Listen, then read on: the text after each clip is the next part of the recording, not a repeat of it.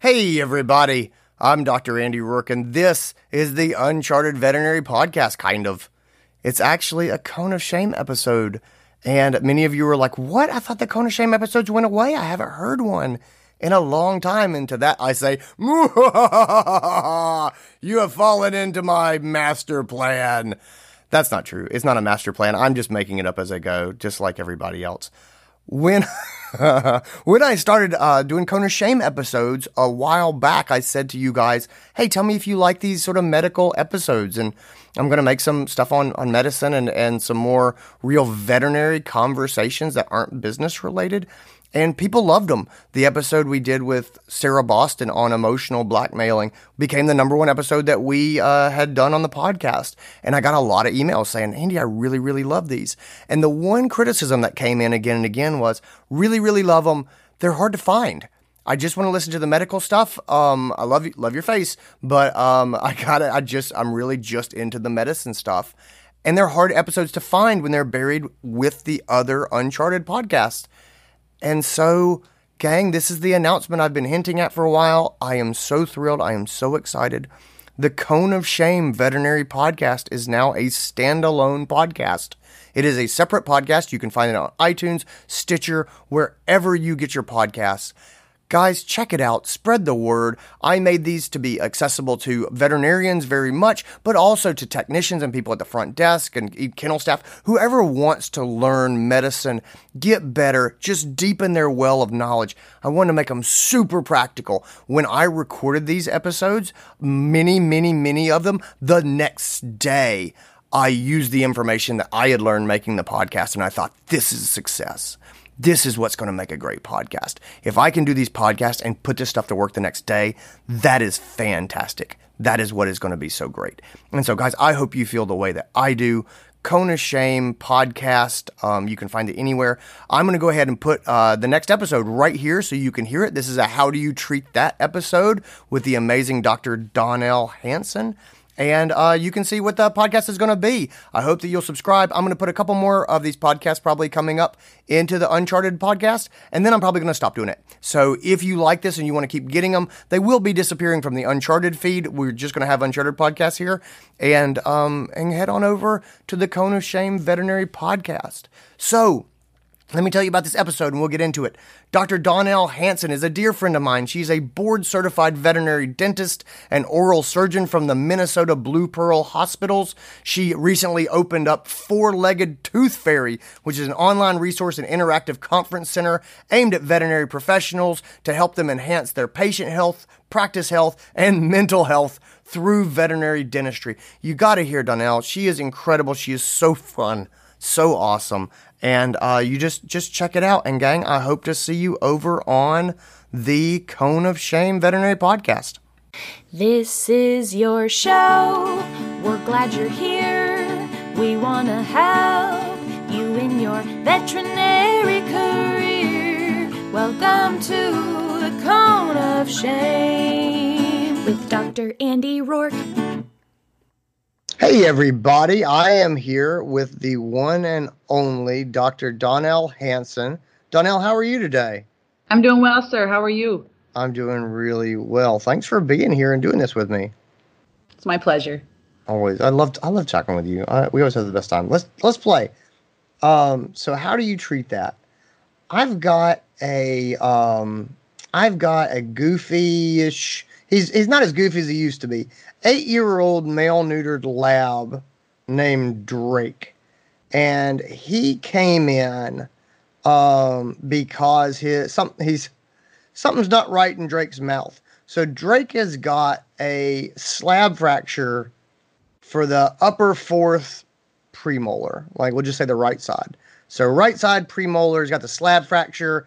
Um, the the flap is you know like the it's got the it's got the slab, and the slab is still attached. So it's got like the flap. It's not loose. Um, it, it, I mean, it's not. Yeah, yeah, it's still there, but you can tell like, oh, that that that tooth is broken.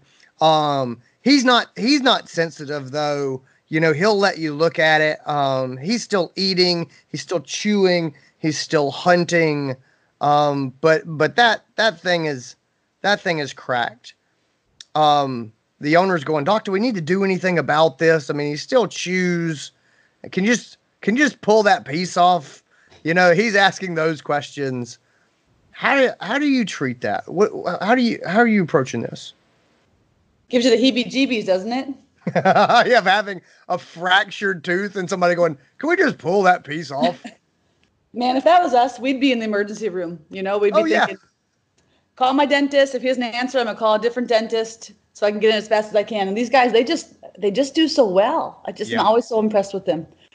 But listen, the thing about those fractures, of course, it's kind of like an avalanche in my mind. You know, where it sort of ca- or the the glaciers where it sort of calves off that cheek Yeah. side, that tooth sort of calves off. And the question will be for everybody is, is there pulp exposure underneath that flappy bit of tooth? Right. So you can kind of like, he's not going to, let's be honest, like, he's not going to let you really get in there and tug and pull. I mean, he's a living animal. So you can kind of see that there's a flap there and, and you can kind of see at the top that you don't see anything, but you really don't know what's kind of down at the bottom. And it, it wouldn't be kind for us to find out, right? Like, Right. right. He, right. Good call. He knows. If I don't, I don't, I don't want to ruin this dog so he's never going to let me in his mouth again. right. Yeah. And the truth is, lots of times families will say, well, I can touch it, I can poke at it, and he's not painful. And that can be sort of true. Yep. So let's pretend for a second that it that it is pulp exposed, right? Because that's the big moment in time. Pulp exposure will determine do I have to do something? If there's pulp exposure, I have to treat that tooth, whether it's root canal with your veterinary dentist or extraction. And you guys, you should know extraction is a perfectly appropriate choice. Yep. So it's not like it's a subpar choice. Root canals are great. We love doing them. They've got a lot of function and purpose. But extraction's always an appropriate choice of a pulp exposed tooth. Mhm. But once you get in there, if that tooth, let's say, let's say he broke it last week on a bone that he was chewing on. And if you were to actually tell the, the pulp at that moment is flush against the dentin, it's flush against the oral cavity. So even though that flap is there, certainly that flap moves whenever we chew and play and, and do stuff. And if you were to touch a pulp exposed tooth when it's freshly fractured, you'd give a dog a zinger. No doubt they would, woo, give themselves a little yikes. Yeah. But you guys, after the pulp starts to die off, that fresh nerve retreats into the tooth. And so you probably don't have that sharp pain sensation that you would when it's newly fractured. Mhm. And of course, we all know they don't raise their hand and say, "Well, broke my tooth today." It's it's often weeks, months, sometimes painfully years before folks recognize that that tooth is broken. Right. And so you can touch the tooth all you want because the pain isn't at the surface like that. The pain is inside the face. And if you've ever heard of a person who's had an abscess tooth or a, a painful tooth, they don't say, Ooh, this spot right here hurts. They say, My whole face hurts. And of course, you can touch their face, they're not going to react in that way. It's Right. really a deep pain sensation. Cool. No, that's that's a great way to think of it. That that that makes it really clear, kind of what we're looking at and what the experience is. So stepping back to sort of the example that's top with Drake, we we don't know if it's pulp exposed. So where do we go? Where do we go from here? We're just looking at him. We know that if it, that pulp exposure is a significant uh, concern, but I can't tell. Um, how how do I how do you how do you get this this rolling forward? The truth is, you know, even when I can, even when that little flap of tooth isn't there and I can physically see the fracture plane, you guys, I don't always know if it's pulp exposed. You can have that brown dot or the black dot or the pink dot, and you can kind of get hints sometimes. And if it's obviously bleeding, you know it's pulp exposed. But there's Right. lots of times in the exam room, I say to a family, huh, this conversation's totally premature because I really don't know what I'm going to find until I get in there. And and dear family, I'm worried this tooth might be pulp exposed. And oh my goodness, that hurts.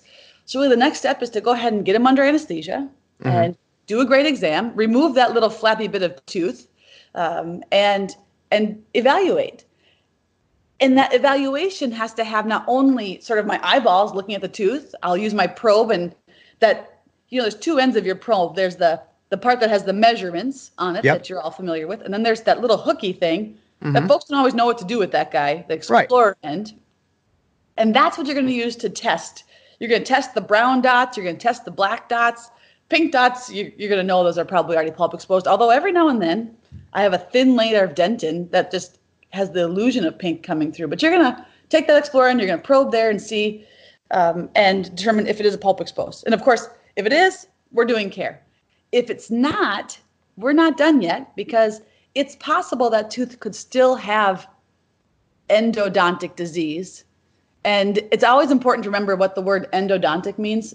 It sounds like a, you know, out of a textbook. It's kind of annoying to, to talk about endodontics versus periodontics in a casual term, but endo means within everybody. So the dang tooth, is there infection within the tooth? Is there infection of the pulp? And that's really going to be through your x rays, right? So I can never determine if a tooth is okay or not unless I have a great exam under anesthesia and I can probe the pulp and I have x-rays to determine that I don't have signs of endodontic disease, which of course would be, you know, a periapical lucency, which we always call an abscess, or resorption inside the tooth, or a wide pulp chamber. Those would all be things that would hint at endodontic disease or disease within the tooth. If you think about logically, that all totally makes sense, and it's kind of fun. I'm a word geek that way. Um, to follow the the path the path of pathology, pulp exposure, gets inside the tooth, bacteria, oral contaminants, the pulp dies, gets mad, makes inflammation, and that seeps through like the, the 18 gauge needle through the tooth into the maxillary or mandibular, mandibular bone, and voila, you get lucencies at the apex. So that gotcha. makes sense. That's what I'm looking for in my x rays. Gotcha. Cool. So just to recap real quick. Um, so we're um, so we got this slab fracture. I'm gonna put this dog under anesthesia. We're gonna go ahead and take that take that piece off so we can see what's going on. Uh, there's a little brown, the little brown circle uh, is there. So I'm going to use the hooky point of my probe and just see if I can, if that, if that's an open hole, you're saying that tooth needs to go, right? Is that, is that the idea? So I, I don't see any pink, but I've got my, I've got my little brown, brown dot or my black dot. If I can get my probe in there, if that's an open passageway, you're saying that, that we have, uh, we have exposure, pulp exposure. Um, and this, this tooth needs to either get root canaled or gone. Is that correct? Without a moment's pause, without it, without time to think about it, without anything, that tooth needs to go. Now, Perfect. does it and have then, to go today? Like if your day was a that surprise tooth, you know, you didn't expect to find that tooth. Let's say it was a different patient and you just happened to be doing your exam. We don't have to do care on the same day. We have to make it a priority to do care soon. And in my hands, I usually do it the same day because that's sort of what I'm, you know, I kind of just plan my day to have unexpected findings. But in general practice, that can be really hard. If you suddenly have an hour long extraction to do, uh, that can hose your day. So please know it's okay to find the stuff, diagnose everything, make up a new plan, and tell the family listen, this is a priority. I don't want to put this off. But today just wasn't our budget for the day in terms of time, in terms of emotions, and you know, taking out that tooth is a big deal. And it should be a big deal. Yep. The client should know it's a big deal. So you can schedule for it next week. It doesn't yeah, have to be today. I love that you said that. Um, just the the life balance part of that, I think, is so important. Of we do not have to do that. Of course, of course, Drake is coming in at five o'clock in the afternoon.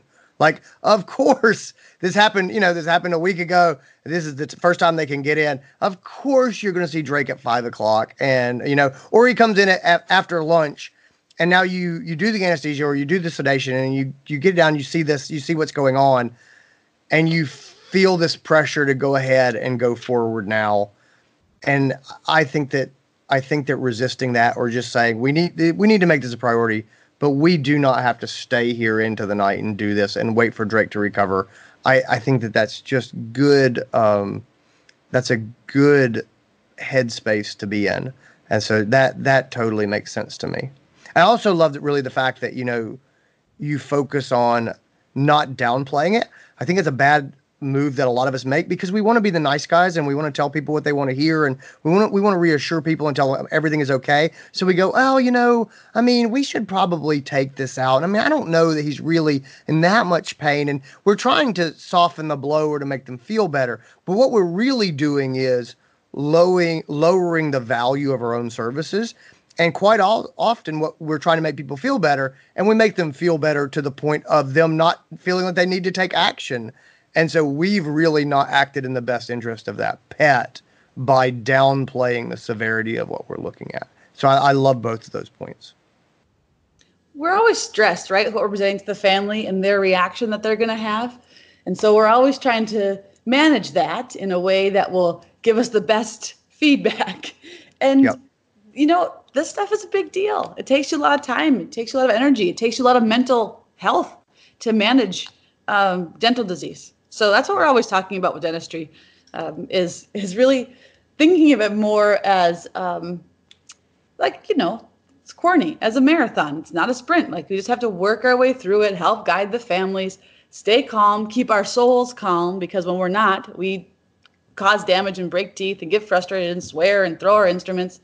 All of it's doable. The thing that's super cool about dentistry is I never want to downplay it in the sense that not make it an emergency because dentistry is a quality of life emergency in my heart.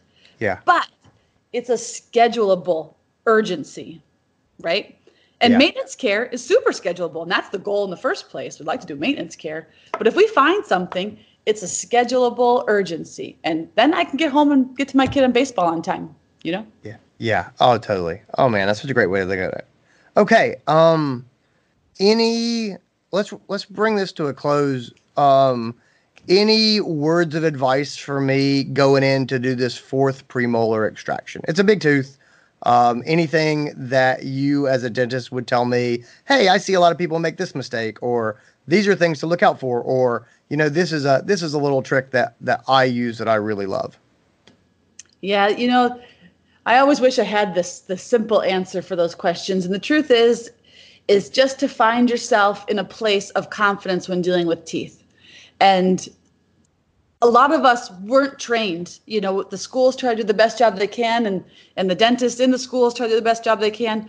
But you know, we didn't get the experience to do these kinds of extractions uh, as often as I would like to say. And so, find resources to help you with that. Um, really, it's about patience, and the more patient I am, the faster the teeth come out. And a lot of us get so anxious about trying to find the spot where you get the extraction. Like they, I watch folks, you know, I spend a lot of time with veterinarians helping them learn extractions, and I watch, and we're always looking for that sweet spot of where we can hit the spot to get the tooth out. And that's not it at all. You just find a good spot. Perfect is the enemy of good in almost all things, in my opinion. Yeah. You find a good spot and you stay with it. It's kind of like a partner in life. You find a good one.